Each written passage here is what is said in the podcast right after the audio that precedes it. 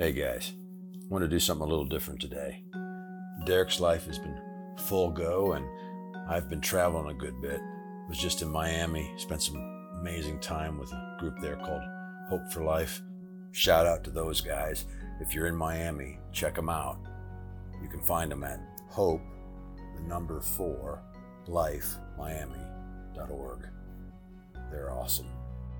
Also got to go to the Formula One race, which was pretty cool. That said, though we have a couple of podcasts in the can, I haven't been able to get around to editing them. So I want to do something a little different today. My friend Brent Lokker, who we've had on this podcast, has his own podcast, his own YouTube channel. He had me on his podcast a couple of months ago, and I thought it'd be fun to cross platform by replaying that conversation for you.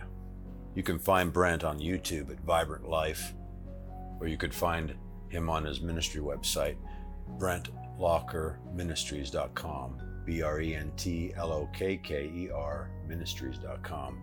Brent's a good friend, pastor, lives out in the San Francisco Bay Area, and easy to talk to. There's a little bit more interviewing on his end toward me, was his podcast. But we're just two friends having a conversation about being dads and ultimately about the goodness of our Father. And that's a favorite conversation. We've both written books about the nature of our Heavenly Father. Brent's got a book called Always Loved You Are God's Treasure, Not His Project. I'd check that out as well. Um, this is a conversation where we dive into the reconciling nature of God, the non punishing, non abandoning nature of God, a tender hearted Father who accepts us, loves us, is always good. It's a fun conversation, one in which I ultimately start to break down the book that I'm nearly finished writing, and one that I'm excited to tell you about in these coming days Leaving and Finding Jesus. As always, you can like, share, a review. You can learn more about us at afamilystory.org. Uh, you can sign up to our mailing list there as well. Guys, appreciate you. I pray grace over you. Uh, I hope this podcast blesses. This is my conversation with my good friend, Brent Lokker. I'm here with my good friend Jason.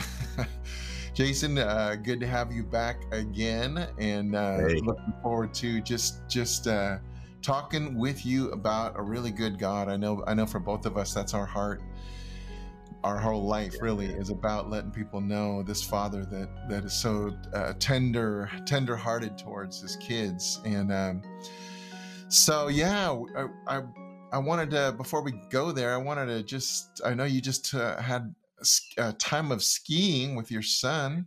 tell, me, tell me how that was. Yeah, I did feel old. We went skiing. You know the fun thing about this story. I mean, I skiing is my is the, it's the love language between me and God. It's just oh, it's so good. My soul comes alive, uh, you know, in those moments. And uh, but my son and I have uh, the last two years we've skied really epic places whistler in the northwest just north of vancouver in canada and then last year in Vail in Colorado. And so it become kind of this, my sons let me know once you've done it twice, it's now it's, this is a tradition like every year. And so he'd come to me saying, let's hit Vail again. Cause we can't quite get to Canada with COVID and all the rest of that. And, and as we got closer to when we really needed to pull a trigger, it, financially, it was just not viable. And, uh, so he came out like said, uh, "I'm working on my deck. I'm writing." And he says, "Dad, this is it. We got to pull the trigger." And I had to finally say, "Son, I, you know," and I I just kind of said it off the cuff. I said, "Son, eh, you're gonna have to ask our heavenly Father about this one because I just we're not gonna be able to do it. Even with your help, we're just not gonna be able to do it. We'll have to do something local." And so he he was like he understood. He walked off the porch, and then I just briefly said, "Father." I'd like to go skiing in Colorado with my son. Um, and, uh, and, you know, within four or five hours, a friend that's 20 years back runs an AI company. Um, we've, we've, we've done life together and uh, ministry together. And he called me, he said, Hey, Jason, it's a pivotal year for our company. Um, I, I would love if you could come and spend a few days with the leadership team and make just help us connect our hearts with God, help us connect our hearts with one another. Uh, would you be able to do that in a couple of weeks? I know it's short notice. And I, I immediately felt the yes. He's one of the few people on the planet that can call me and, and I would drop things just to go, you're one of those guys. And say, yeah, yeah, let's go. And uh, so my heart was already yes. I said, "Yeah, man, where where is it? We'll figure out the details, all that stuff. But where is it?" And he said, "Yeah, it's uh, right up near Vail, Colorado." So uh, I just started laughing. He was like, "What's up?" I'm like, "Nothing, man. I just, I, it's just a sweet, a sweet reminder of uh, my heavenly Father and mm-hmm. understanding my love language and giving me a little tender hug from heaven." But we had a wonderful time. So I poured, got to spend some time with that group, and then uh, had a wonderful. Flew my son up afterwards, and we spent two days. Uh, yeah. Just uh, in heaven, man. It was awesome. Mm, that's so great. You know, yeah. I love it. I love it. I, I, haven't thought of this story in a long time, but I have a similar one when uh, my son, my firstborn Derek, was, um, I'm trying to think how old he was, but maybe like about seven. And, um, and he wanted to go to a 49ers football game. You know, we live in the San Francisco Bay Area. and so, um, but I'm telling you, this was when we were early in ministry, you know, two, yeah. two little kids. We did not have yeah, money. Yeah you know, even a couple hundred dollars to go to a football yeah. game. And so, yeah. So I said the same thing. I'm like, I, I remember uh, just praying. You know, he was talking to me at going uh, going to bed one night and just saying he'd love to do that. And I said, you know what, son, let's just ask. Let's just ask God. You know, and so we prayed and said, Father, you know, would you would you do this? And I'm telling you, same thing. Like uh, weeks later, days later, I don't remember. It's been too long, but Sure. I get a I get a call from a good friend of mine, uh, Steve, who was over oversaw uh, a ministry, uh, and they were given tickets to a 49er game that he couldn't use. He's like, "Would you would you like these?" Wow, I, said, I love yeah. that. I love that, so man. I took my son to a football game. Those are the stories, and they remind you uh, of of the fact that he's a good father. That he's he's a father. You know, I I taught my son um, when he was really young. Now my son's 20 now, so uh, you know the different dynamics of a relationship. When he was like six or seven, um, I I was putting him to bed, and I've been putting him to bed every night, praying over him, reading books, and all that stuff. And and I I'm trying to remember the story fully. I I, I had been trying to get him to connect his heart to our Father's heart.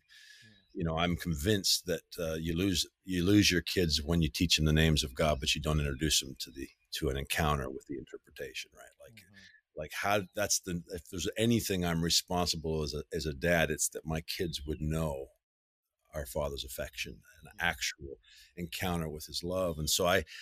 You know, all of our kids are different in personalities and all the stuff. And so my my older daughter, she I knew she'd had these encounters and she tasted of his goodness. But my son, I was a little bit, I was a little bit not concerned, but just trying to figure out how to reach him and I'm I'm putting him to bed, and because when the prayer time came or any of that time, it was just you could see he just turned off. You know, he's not he's if we're wrestling, great, but otherwise, so. Mm-hmm. Uh, and so, uh, and I'm saying, I'm t- telling him, I want you to pray. Oh, well, you pray tonight. You pray tonight every night. Nothing, or just the quickest thing to get away with it, so we can move sure. on. Sure. Well, that day they had inundated me. Their mom opened the window to a puppy. We I'd been saying no to dogs for years because they were little, and it's just uh, you know I love dogs, but in that season I just didn't want one. Well, and my wife and I, we were in solid, we were together on this. Then one day I'm walking out the door, I look and she's on the computer looking at puppies with our kids. I mean, c- come on, right? Like I literally looked at her and said, "Come on, you've got to be." So I came back to to an entire household, my wife and three kids, absolutely convinced in puppy showing me one picture after another after another and a whole day i was i spent saying well who's going to pick up the poop and who's going to feed the dog and who's going to it's going to be me and i'm playing with the kids. Well well the whole day had been about puppies and the whole day i'd been resisting knowing that we probably were already too far down this road but resisting. I'm in the bedroom i've we've done the books we've done the reading and i say to him i say I say, son, and I'm, I'm about to ask him to pray. And then God speaks to my heart, and it's so profound. I just, I remember getting tears in my eyes. God said, Hey, um, ask your son to pray for a puppy. Ask your son to ask my heart about puppies. Wow. And of course, I two things went off of me. I'm like, oh, we're getting a dog. but but the second thing was I, I I said to Ethan, I said, Ethan, hey, son, I want you to spend some time talking to our Heavenly Father uh, tonight. And I want you to hear what His heart is for you regarding uh, this puppy thing, right? Mm-hmm. and and and whatever the father tells you that's what we're going to go with and then i walked out of the room tears in my eyes you know because I, I i'm like my son's going to hear from god well knowing ethan the first thing he did was like 30 seconds god said yes and i'm like no no no no no no no son i want you to really and god is a i really want you to hear from him I'll, t- tell me how he's what he's saying to you just tell me and we'll go with it. So I went downstairs and I waited about 15 minutes. And about 15 minutes later, my son walked down the walked down the stairs to me, big old eyes, grin on his face. And he said, Dad, God wants us to have a puppy. I said, How do you know? I said, I could feel his love. I could feel his yes. Something mm-hmm. that said, oh, I could, I could feel him happy about it. It's just something that it was that. And I went, Oh, son, I think you're a hundred percent right. And you just talked to God. Isn't that awesome? He's talking to you. And I love telling that story because so many people don't know how to how to hear or speak to our Heavenly Father. I'm like, is this really as simple as as is leaning into his affection. He's for us and wants the desires of our hope fulfilled. But uh, anyway, I haven't told that story in forever, man. But that's uh I don't know how we got down that road. I don't know either, but I love started yet. Nah, I think we did start. I think uh, I think we're talking about the goodness of our Father, and what I'm uh. hearing you say is that He's uh, pretty easily approachable. that uh, yeah. he's yeah. just he's just waiting. He's like, man, I want to talk to you. yeah, and he's interested in our pup, our kids' desires for puppies. I mean, all Absolutely. of them. You know, absolutely. At, at, almost fifty, you know, I can see it in my eyes if I take the glasses off. at almost fifty, um, I, I have had one thing that God has been inviting me into uh, for 10 years now. Hmm. It's like he only has one message and he's got all kinds of other things, but one thing that he can comes with comes to me over and over and over with, and it's Jason, I want you to dream. I want you to dream. I want you to dream. And uh, we've talked about it. You know, when I was a young man, uh, I was preaching a, a class in Bible college, going to getting my preaching done, you know, taking a class for preaching. And I wasn't preaching a class. I was getting, uh, I was taking a preaching class. And, uh, and I, and I, um, and I, I got a C in that class. So that's, that's not too good. But, uh, on this day I preached, uh, old men will have, will have visions. Young men will dream dreams. And I preached a whole message on that. Of course, the verse is backwards. I got it wrong. So there's a reason I got a C but uh, but but uh, afterwards, the the teacher came up to me and said, uh, "It's the other way around. Old men dream dreams, young men have vision." And I, it was hard to believe him. I couldn't. I was like, "What are you?" That's went back, looked at it. It turns out he was right. Mm-hmm. And so I uh, I put it on this. I asked God about it. Didn't get anything. Put it on the shelf, and it was on the shelf for 15 years. It would come up. I'd see it, and then, man, 10 years ago when this whole dreaming thing started, God began to speak to me uh, by by opening up the conversation about that verse. Hey, Jason, do you know why old men dream dreams? He asked me, and uh, I said no, but you know I got to see in preaching because I got it wrong. Like I'm, you know, I'm curious about it. and he said uh, because old men, uh, they know what it costs because they've they've they've done the envisioning that young men do. They've chased this thing down. They've chased that thing down. They've discovered my heart, the heart of a father in it. They understand what it costs. They also know that it's about generations. It's a generational thing. It's something a father actually does. That's why it's an old men type or old woman thing. It's something you do because it's a generational thing. Also, they, and they know what it costs. They they got the scars to prove it and and and they understand that as much as it's an old man game it takes childhood it takes you entering into uh, that place of believing like a child to do it mm-hmm. and to be able to believe like a child for the puppy when you've lived 50 years on the planet and you got the scars of all the disappointments and all of the mm-hmm. this is this is the thing and and it's the thing that uh, that he's inviting me into that that juxtaposition of how do you how do you dream with that anticipation of a child right. at 50 right. uh, I, don't know man i don't know but i'm leaning into it i don't i don't know what your thoughts are as i'm talking about it but yeah Oh, I'm, I'm thinking a lot about it because the last couple of years of my life, I think God's been really having me see uh, how much of of my past was about me trying to find myself in what I did, which had a lot to do with those uh, visions. And you know, I'm going to go change the world. I'm gonna I'm gonna have the church that's going to be revival, right. and everybody's going right. to come to my church. You know, right. so it was very very me centric, um, yeah. trying to find me. I would say. Trying yeah. to you know we could say as well it's trying to be important and all that but a lot of it really if you get right down to it i'm trying to find myself and what's my place and i think that's where most people are like we we keep trying to do something to feel like we're more important or we've accomplished something and so it's really only been the last couple years and okay jason you you shared so i'm, I'm getting closer to 60 i'm getting, i'm really close but don't look too close to my but anyway so at this stage of my life this stage of my life, um, I I think I want to affirm what you're saying and say I think too what happens is is is as we exhaust our own efforts at trying to accomplish what we think God wants, we get down to realizing it's just what we said about the simplicity of this intimacy with our Father.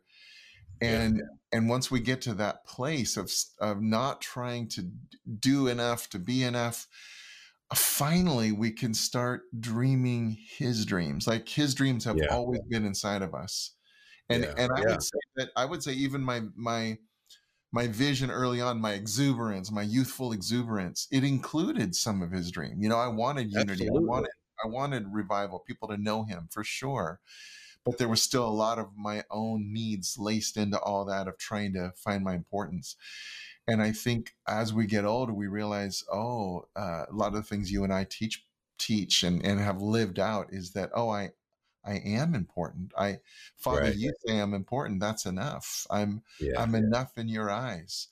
Yeah. And and I think that's when you can start thinking generationally.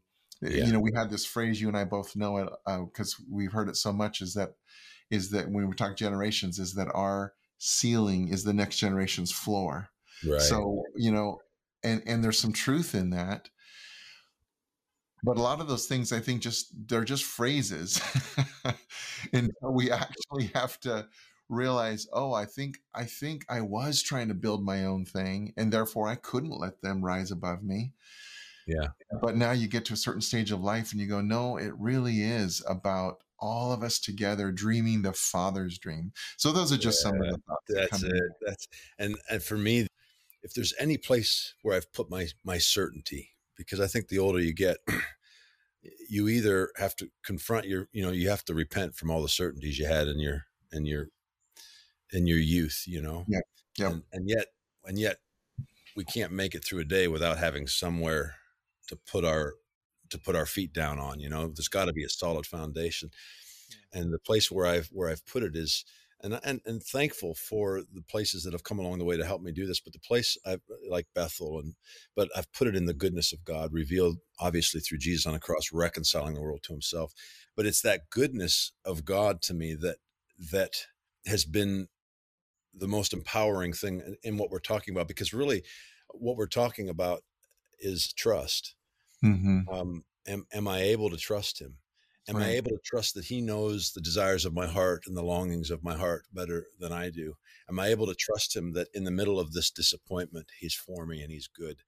Am I able to trust him that even though I may see poorly and even be acting on my poor understanding, you know, uh, whether it's Peter going into the Garden of Gethsemane uh, under the uh, under the idea of a, of a kingdom that needs to be established by men willing to die and also men willing to kill right? You know there was so much flaw in his lens. He had some of it right. He, and and even the the relationship with jesus was right and his desires for the kingdom to be expanded was right and his and his willingness to lay his life down was right. But but because he had such a flaw in his lens he also was willing to kill on jesus's behalf right? And that was killing him. I mean it was eating him up. Even in those moments because i've got those moments in my life it's one of the prayers that I still come to him because I, I realize at almost 50, there are places where I know he's good, but I still am learning how to trust him.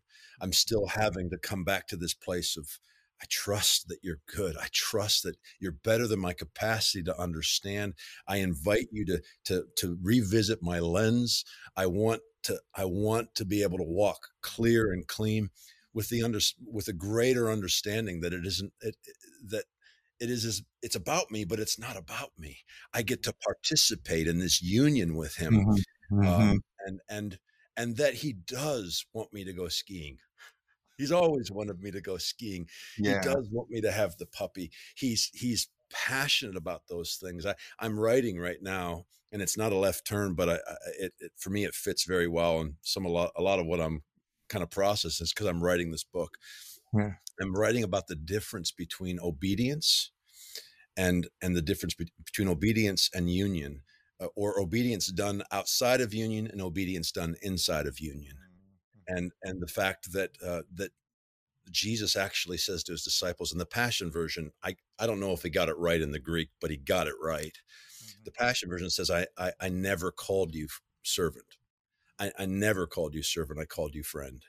Because a servant doesn't know the mind of the master doesn't know what's going on but a friend i tell everything the father's revealed to me and i'm and i'm realizing that the invitation the thing that i've been leaning into as i discover his goodness and i, I grow in trust and therefore intimacy and, and awakening to the, my to my union with him is is that I, I look at jesus and where a young man would have looked at jesus as he's the most obedient person on the planet and, and it wouldn't be wrong and I would make obedience my high watermark for maturity. i have discovered that Jesus didn't didn't live his life from the, inside the context of obedience. He lived his life as a friend, yeah. and so and so all the stuff he did, you could look at it through one lens and say it's obedience, or you could look at it through the other lens and say it was everything he wanted to do that day. Eh, you know, he woke up in the morning and and he thought, "What do I want to do today?" And he did it and then we look at it and we can look at it through one of two lenses. We can look at it, right? We can look at it inside the context of uh, uh of a master slave relationship. Say, man, Jesus was the most obedient person on the planet. That must be what the high water mark of faith is, the high water mark of our spirituality.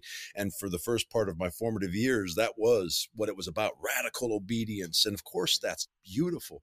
But the whole point is to find and to discover the heart of the Father. The whole point is to awaken to how He thinks, moves, and has His being. The whole point is to become one with Him, discover our union, and awaken to the desires and hearts longings of our own heart, and realize they're in alignment with Him. And then in the morning when I wake up, it's not it's it's either or. Father, what do you want to do? And or man, I would really like to. And the father's like, yes, let's do that today. let's do that. Let's do that. And I think that's old man dreaming, to be honest. That I'm trying, I'm just awakening to going, oh, this this dreaming with God is is really simply leaning into what's in my heart, realizing that I'm I'm alive in him, that we're we're growing in union, and then going, what does Jason want to do today? Oh, let's do that. And and and discovering that that's the very thing of my father's heart and there's no striving to it. And anyway now i'm getting on a preach but that's good. It's good preach. Yeah.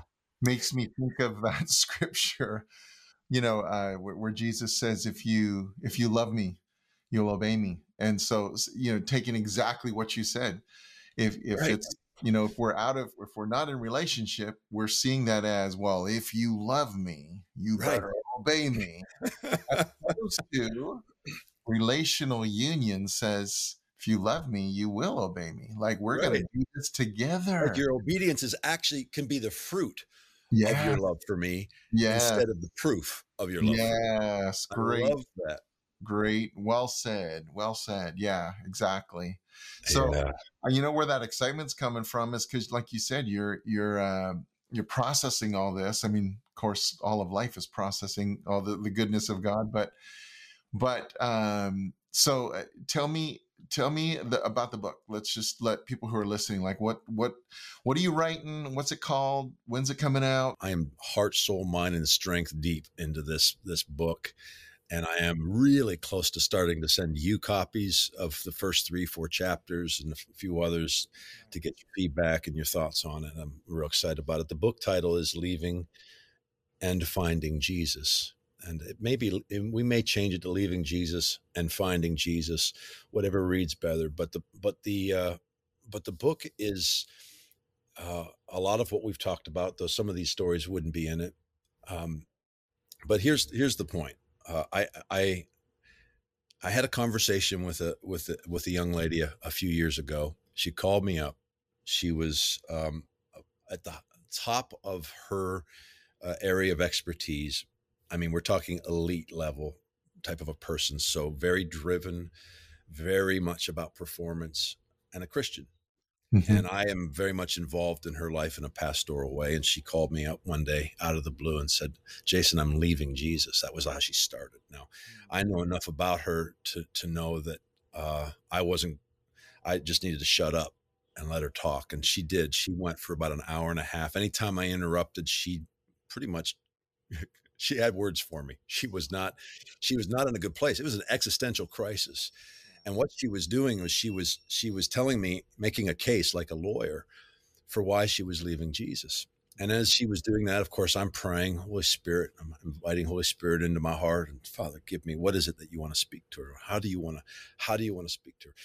About an hour and a half in, she's made her case. She comes back around and like a lawyer, you know, um, she gives the the closing statement, goes through all of her points again, and ends with this phrase, "I'm leaving Jesus."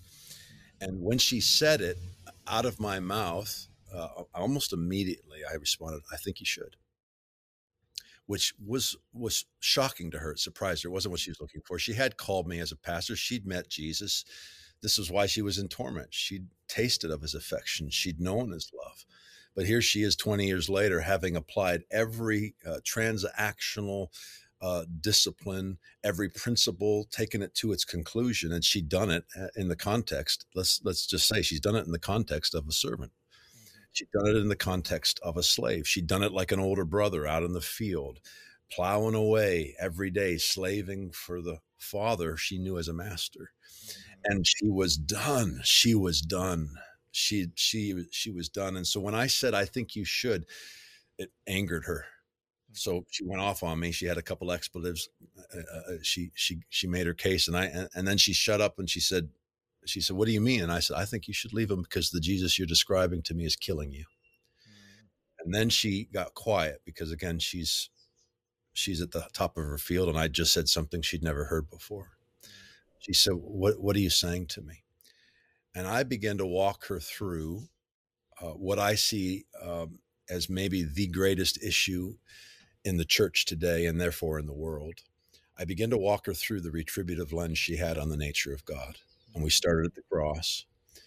And I said, you know, there are two perspectives on, on what took place at the cross.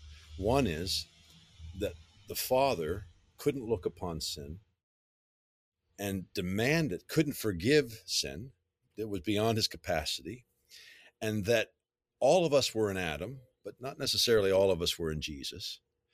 I said the Father looked upon the cross, and then he and, and when when sin came upon Jesus, he had to turn his head away, and Jesus cries out, "My God, my God, why have you forsaken me?" I said that's one view. I said that view takes a perspective on God that says uh, God is about punishment. God is retributive. He's about punishment. God is uh, He will abandon us in our most most epic hour of need mm-hmm. and we mm-hmm. have that woven that thought is woven into our worship it's woven into because if god will turn away then he's a god that is about earning he's a transactional god sin is greater than his love sin is greater than his uh, capability to forgive it's mm-hmm. it's penal substitutionary atonement for anybody who who's listening Mm-hmm. and uh, something that I, I think has been destructive, destructive, destructive to the Western church. I said, so there's that lens. I said, there's a, there's the lens that a good father who will never leave or forsake us.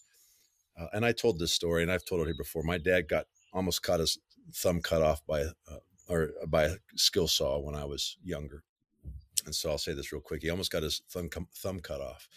And when I when I and they sewed it back up, they saved it, and the skill saw popped up and nearly cut his thumb off. And when I when I as a kid asked him why he thought that why why why that could have happened, his response to me was, and he wouldn't say this today, but it was the teaching of the day. It was the it was the retributive, punitive, abandoning God teaching of the day that was woven into everything we think how we think move and have our being and it was he said jason i think i think god's trying to get my attention i think he wants to spend more time with me well, I can tell you 99 stories of how amazing my dad is, right?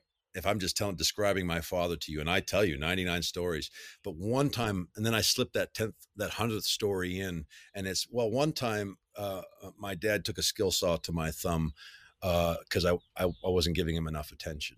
Mm-hmm. I don't care how many stories I've told you about how good my dad is. That's the one that sticks out mm-hmm. because you can't trust a God who isn't always good. If he isn't always good, you, you know, if you can't trust him, it's going to cut you off from trust and therefore access to intimacy. You think you can climb up into my dad's lap if he used a skill saw one time?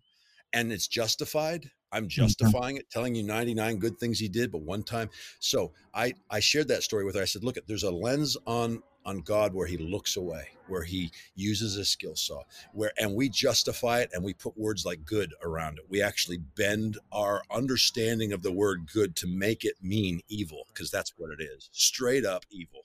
But we're going to actually play games. Then we'll go back into the old Old Testament and we'll find stuff to prove it. But here's actually what took place at the cross. Jesus Christ, only time he ever refers to God as God and not Father, he cries out, My God, my God, why have you forsaken me? And he's taking us to Psalm 22. And most people who are watching this know the Psalm, but I'm, this is where the what I'm writing. And I don't know that most of the, the Western evangelical church is aware of this. My God, my God, why have you forsaken me? is a Psalm of David, Psalm 22. It's a prophetic psalm of what took place at the, at the cross in which at the end of the day it talks about he they pierced my hands and my feet. It's a davidic psalm. It's one of those why god? Right? They pierced my hands and my feet. They cast lots for my cloak. My my bones are out of joint.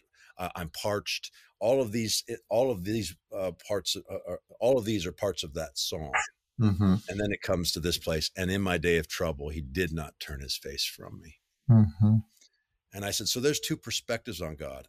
I think one is that God is retributive and that he can't look upon sin and he can't forgive us, and that Adam's sin is greater than what Jesus did. The other is that all were in Christ and God was in Christ, reconciling right. the world to himself, not counting our sins against us, that right. he's not in the sin counting business, that he's in the forgiveness business, that all things are being reconciled in him, that he never turns away, that he is 100% good, he doesn't use skill saws. So, this is the book. It's a leaving of that and, and a stepping into what what does reconciliation look like? Mm-hmm. What does it look like when we approach scripture? What does it look like when we think about justice? What does it look like when we describe hell? What, what does it look like when we visit the end times? Mm-hmm. What does it mm-hmm. look like? What does it look like when we think about leadership? Mm-hmm. Why do we have such a big deconstruction movement today? I would think because one reason is because we have a, a, a, a leadership that has a skill saw view on the nature of God. And if you have a skill saw view on the nature of God, you participate in skill saw leadership. Right. And and boy, oh boy, there's no greater wound than a spiritual authority yeah. Yeah. wound uh, yeah. that is birthed in retribution. So this book is a leaving of a retributive understanding of God, a retributive approach to Scripture, a retributive approach mm-hmm. to justice, mm-hmm. a retributive approach to leadership and and and rediscovering, if you will, our native tongue. That all are in Christ. Right. That God is reconciling. He's about the work of reconciliation, and right. that's a lot of talking uh, to to articulate chapter one and two. but those are the ones I'm writing right now. So that's where you've been. Leaving and finding Jesus. That's what we're chasing down. He's better than we think he is, brother. Yeah. That's that's that's all it is. Yeah you you obviously you shared so much right there and but i want to i want to i want to pick up on what you just talked about this deconstruction movement and um yeah. uh just to say that really what this this woman that you were helping that was what was happening is that she that's right. was a necessity in, uh, to deconstruct some of the some of the wounding some of the yeah. the, the, the beliefs she had that were tearing her apart and yeah, um, yeah, yeah. You know, and yeah. so I, yeah, go ahead. Well, no, and, and and and so this book, what what I was doing was de and reconstructing with her. Yeah, I, I, yeah. And, and, what we were doing, because what we did after that is I took her through. Uh, I took her through repentance, and repentance as I know it, and we've talked about this. That repenting is, uh, you can describe it a whole lot of beautiful ways, but it's changing the way you think. And and yeah. for me, lately, I've been describing it as uh, it's when I have a, a, thought about God that isn't as good as who He really is, and so I repent, and so I begin to take her through that process mm-hmm. as I'm mm-hmm. talking about it, the cross, and right. And and and use the Emmaus Road to do it, and and that was why I, I jumped in because I didn't realize I realized I didn't say that this book right is modeled after the Emmaus Road. So chapter one straight goes into the Emmaus Road, which is to me fascinating mm-hmm. because you've got Jesus showing up on the road to reveal himself to some guys, and he knows that if he if he shows up at Jesus, their their God lens, which yeah. was by the way the same lens that Peter had in a garden with a sword. Yeah. It was a kingdom that required a, a, a, a punishing God yeah. to establish it. And Jesus had just flipped the tables and said, No, the kingdom's established by my death. Right. There's no greater love than this that a man lay his life down for his friend. I'm going to show you this upside down kingdom. I just won by dying and living again. And mm-hmm. so he gets on the road, but to but to get them to be able to perceive that, he can't show up as Jesus. He has to show up as a stranger. Mm. So he can reveal to them in scripture what's really going on. Yeah. And yeah. and and so yeah, we use the Emmaus Road uh, throughout this whole book uh, yeah. to basically do what you said. Hey, deconstruction, um, because I have so many friends in the church and uh, that are all over the place, and some have a real. They're really really concerned about deconstruction. Yeah. And I find myself positioned uh, these days because of just the nature of the journey I've been on uh, to be able to speak into and encourage those that would consider themselves on on that deconstruction journey. Mm-hmm. My passion for them is that we would deconstruct till we find the cornerstone. There you go. and then let's rebuild on Jesus as That's he truly it. is. That's and it. for me, he truly is reconciling love. And, right. And uh, so it's not something to be concerned of. In fact, I think the billion soul harvest that is prophesied within the Pentecostal movement and the charismatic church that we are so waiting for and leaning into is actually uh, got its inception in this movement. It's not a mm-hmm. perfect movement. It's a mm-hmm. it's there's anger and there's hurt and there's reaction and there's straight up Gnosticism and atheism and nihilism. It's all sitting over there. Yeah. But there's also a real sincere desire to discover that all were in Christ. Right. Discover that cornerstone. And and, right. and, so that's I'm I'm I'm primarily writing to that audience, but uh I'm probably going to step on some toes for those who um are still making their bed in that uh, penal substitutionary atonement approach yeah. to God. Yeah, but I think you and I both have have decided that um, I, I well, the closer we get to the Father, that we yeah. have to represent His heart as He's showing it to us. Like there's really no other option, and and that's you know I, have come to that place of uh, th- this tenderhearted Father. I can do nothing else other than display and and share who He's been to me, what He's done for my life, yeah. and and like uh, like there have been times in tears jason where i've where i've i've because i struggle sometimes maybe like you i don't know but trying to people please and well these people aren't right. liking what i'm saying so maybe i need to change what i'm saying and honestly my, my father my heavenly father in the most tender way is is asking me would would you represent my heart the way it is the way i'm showing you even if even if you have people that get angry or or think you're you know a lunatic or whatever but I, I am I'm at that place along with you, Jason, where I don't really have an option anymore. Uh, I have to I have to share what I know is true, what the Father has shown me is true. Yeah, but yeah. doing it in a way. This is what's going to be unique. Is is doing it in a way that actually demonstrates love.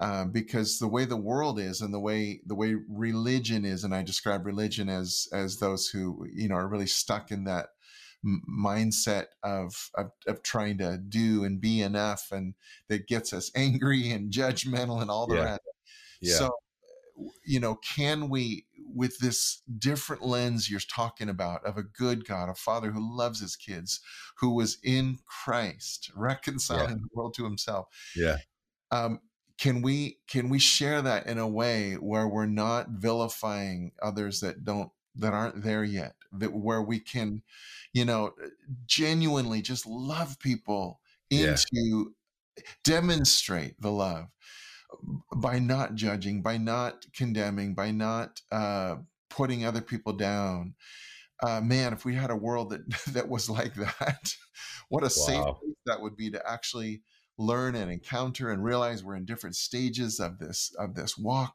finding our father. And therefore if we're representing his heart we're going to love people where they are which means their words aren't going to offend us uh, and we're not going to try to correct everything they say. We're actually going to as you just said with that woman we're actually going to listen to their story. Yeah, and i think that's, that's what that's when we get offended which is what religion does it that we don't listen to stories anymore. We have made it all about us and our own discomfort instead of actually what's going on inside of that heart and how can I love you where you're at. So yeah, I love that That's about good. you, Jason. Yeah. And, and, uh, gosh, uh, you know, the one more thing I want to throw in, and then we're, we're probably going to wrap this up soon, but, but, um, when you talked about God was in Christ, reconciling the world, you know, it, I'm going to go back to my, my friend Paul Young, who, who wrote the shack. That was one of, for me, one of the more powerful moments of that movie where Papa, you know when when uh now i'm trying to think of the main character's name um lost yeah, it anyway. Mack Mack is his name Mack, when Mack, right. yeah when Mack says to papa well you know where were you you deserted your son on the cross and and that's when papa says no you you got that wrong you you don't understand and showed the wounds the yeah. the same yeah. wounds in the father's hands that want to talk about a picture that yeah. speaks louder than words. It's like, oh my yeah. gosh, I remember just weeping. Yeah. You know, yeah. first time I read that, and then when I saw it in the movie, I was a mess in the movie when I watched that in the theater. Well, when you realize the cross is Father, Son, and Holy Spirit, and all humanity in Christ, mm-hmm. taking the delusion of sin or uh, of separation, of abandonment, of behavior of uh, behavior uh, focused, transactional, sin conscious relationships with God to its conclusion, to its death, and then revealing to us there is no distance, there is no separation, there is no delay, that we are uh, all in Christ, all in Adam and all in Christ. Man, that is good news. We're on the cusp of, of, guys like you and gals everywhere it's happening people mm-hmm. awakening to the reconciling love of of, of god yeah. uh, in us and our union with him and and suddenly we have the empathy and the compassion by which to navigate beside folks who have, are striving under that punitive retributive understanding of god and life so right. yay god for that yay man. god yay god and what I'm taking out of to what you said just a little while ago, Jason, is that we are we are in the midst of that worldwide harvest, the revival we've been crying out for, and and uh, it's looking like we always say. It always looks different than we think. The next move of God. Um, one of the things I always said is, man, I don't want to be the one one of those that that shuts off the next move because it wasn't like the last one. And Amen. you know what? With world events and the way things are happening, and and now, as we just said, this deconstruction, people really challenging uh, what they believe, their faith, and what they thought was yeah. true. Yeah. It, and the reconstruction, building it on the right the right Jesus, the, the yeah. one, the real one, the real Father. Yeah. I'm, you, I'm agreeing with you. Uh, really, yeah. honestly, in, in, depth of my spirit, I'm excited. Uh, it, it's it's not always easy. We need to spend time with people. We need to love people who who who are, are angry and agitated, and and uh, it's so it's not easy. But man, God is doing something big, and I'm I'm grateful for you, Jason. I really am because I I love uh, having friends that I can talk with about all this. Um, yeah, me too. Learn, learn new language around things. Um, know that I'm not crazy, that I know. uh, you know, I, I, think we need that sometimes. It's just I'm I'm hearing the Spirit of God for myself. You're hearing the Spirit of God for yourself. And when we start to compare notes, we we, we realize, wow, God really is telling His children something. He wants to be known and seen for who He really is. And, and I and I mentioned earlier about about being in tears about this because because really truly who who here's here's a father who's pure love and completely misunderstood to be almost the exact opposite of that. Yeah. Oh my gosh, how heartrending. And I was actually feeling his heart. Like I was feeling for the father, like, oh, this is terrible that people would actually think these horrible things about you. And and that I know that I know that warms his heart when we when we are so connecting with his heart. It's it's like that we genuinely care. It's not just one-sided. It's not god what are you going to do for me? But oh father how how could people think this about you? And we actually care for his heart. I think that's a really big deal in a well, relationship. I, it's everything. I i i remember weeping writing down this this and hearing my father say to them tell them i did not look away. Tell them i didn't look away. Yeah I mean, it gets me now. I just think I remember writing it going, you didn't look away. No. My whole life, the first 30 something years of my life, I yeah. had to live with a skill saw father, contending yeah. for his goodness while believing he abandoned his his precious son to a yeah. cross. Yeah. Oh, how glorious, gloriously good to discover that is not the gospel Jesus revealed. No. But yeah, I love it, man. I love you. I love um, the same thing.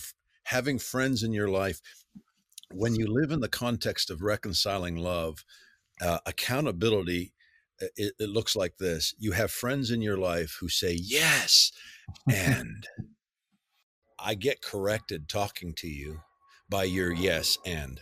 Does that make sense? It refines. Yeah. I'm going, yeah. oh, yeah, you know, I hadn't seen that. And maybe I was hearing this.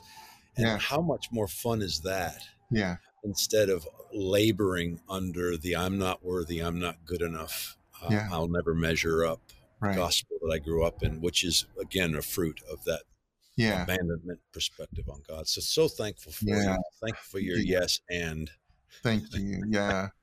well, and and um, I just want to to let those who are watching, listening, know that um, Jason's agreed. You know, I've asked him if he would kind of regularly join me. I know I have others that I'm I'm doing podcasts and and uh, you know video conversations with, um, but I'm so grateful, Jason, because even today, um, for this was not planned. We did not decide ahead of time what we were going to talk about, and all kinds of great things came out.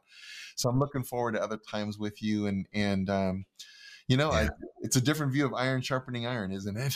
it's not. Yeah, yeah. You know, it's not painful. Like I'm going to chop your hand off because you said the wrong thing. It's actually like you just said yes, and I love that. Yeah. And so I look forward to many more of these conversations. And uh, man, I just I bless you and and uh, yeah, just want to take a moment uh, really to bless all of you who are who are um, watching, who are listening, and I'm just saying, man, I, I I pray that out of this you've you've been encouraged to um, boldly approach. The, there's that scripture: boldly approach the the throne of mercy of grace because you have a father who who uh, already accepts you. You have one who already loves you, who who uh, will never turn you away, and uh, the one where you can go and and uh, ask for uh, let's see puppies and 49er tickets, and not to say that we not to say that we get everything we ask for. It's it's the relationship. It's the father who who loves and who loves to, right. to to just pour out his grace and love on his kids in ways that astound That's us. Right. So thanks Jason for helping me to articulate more of this the goodness of God and uh, look forward to other conversations with you. Love you, man. Hey guys, thanks for listening. We we love doing this podcast. Uh, if you're looking to find us, Derek, yeah, you can find uh, our church at rivercharlotte.com. Uh, me personally, I'm on Twitter, Instagram, all the places at, at Pastor Derek T. And it's good. It's really good. He's a Twitter savant. You really got to follow him. Uh, I do Twitter as well. I'm not as good at it, but my handle is uh, at Jason Clark is. Uh, you can find us uh, at afamilystory.org. That's uh, the name of our ministry, and uh, if you sign up for the mailing list, you'll get weekly emails with articles, weekly articles, and podcast information. So you can find the podcast on Apple, yeah. iTunes, Spotify, all the places you can get podcasts. Type in Rethinking God with Tacos and we'll be there. That's exactly right and also uh, like, share, retweet, and uh, and man, if you could write a review, it, it actually does something for the rankings. It, it, it does, yeah. available. So, but a five star review, of course. yes. You know, if you can't write a five star review or something, like just don't even write don't, a review. Don't worry. Don't worry about it. Yeah. Yeah. It's kind of like if you can't say something nice, don't say anything, don't say at, anything all. at all. I, I, like that, and then apply that to this podcast. Definitely. That's my motto. That's I like what I do. so love you guys. Appreciate you coming on the ride with us. God bless.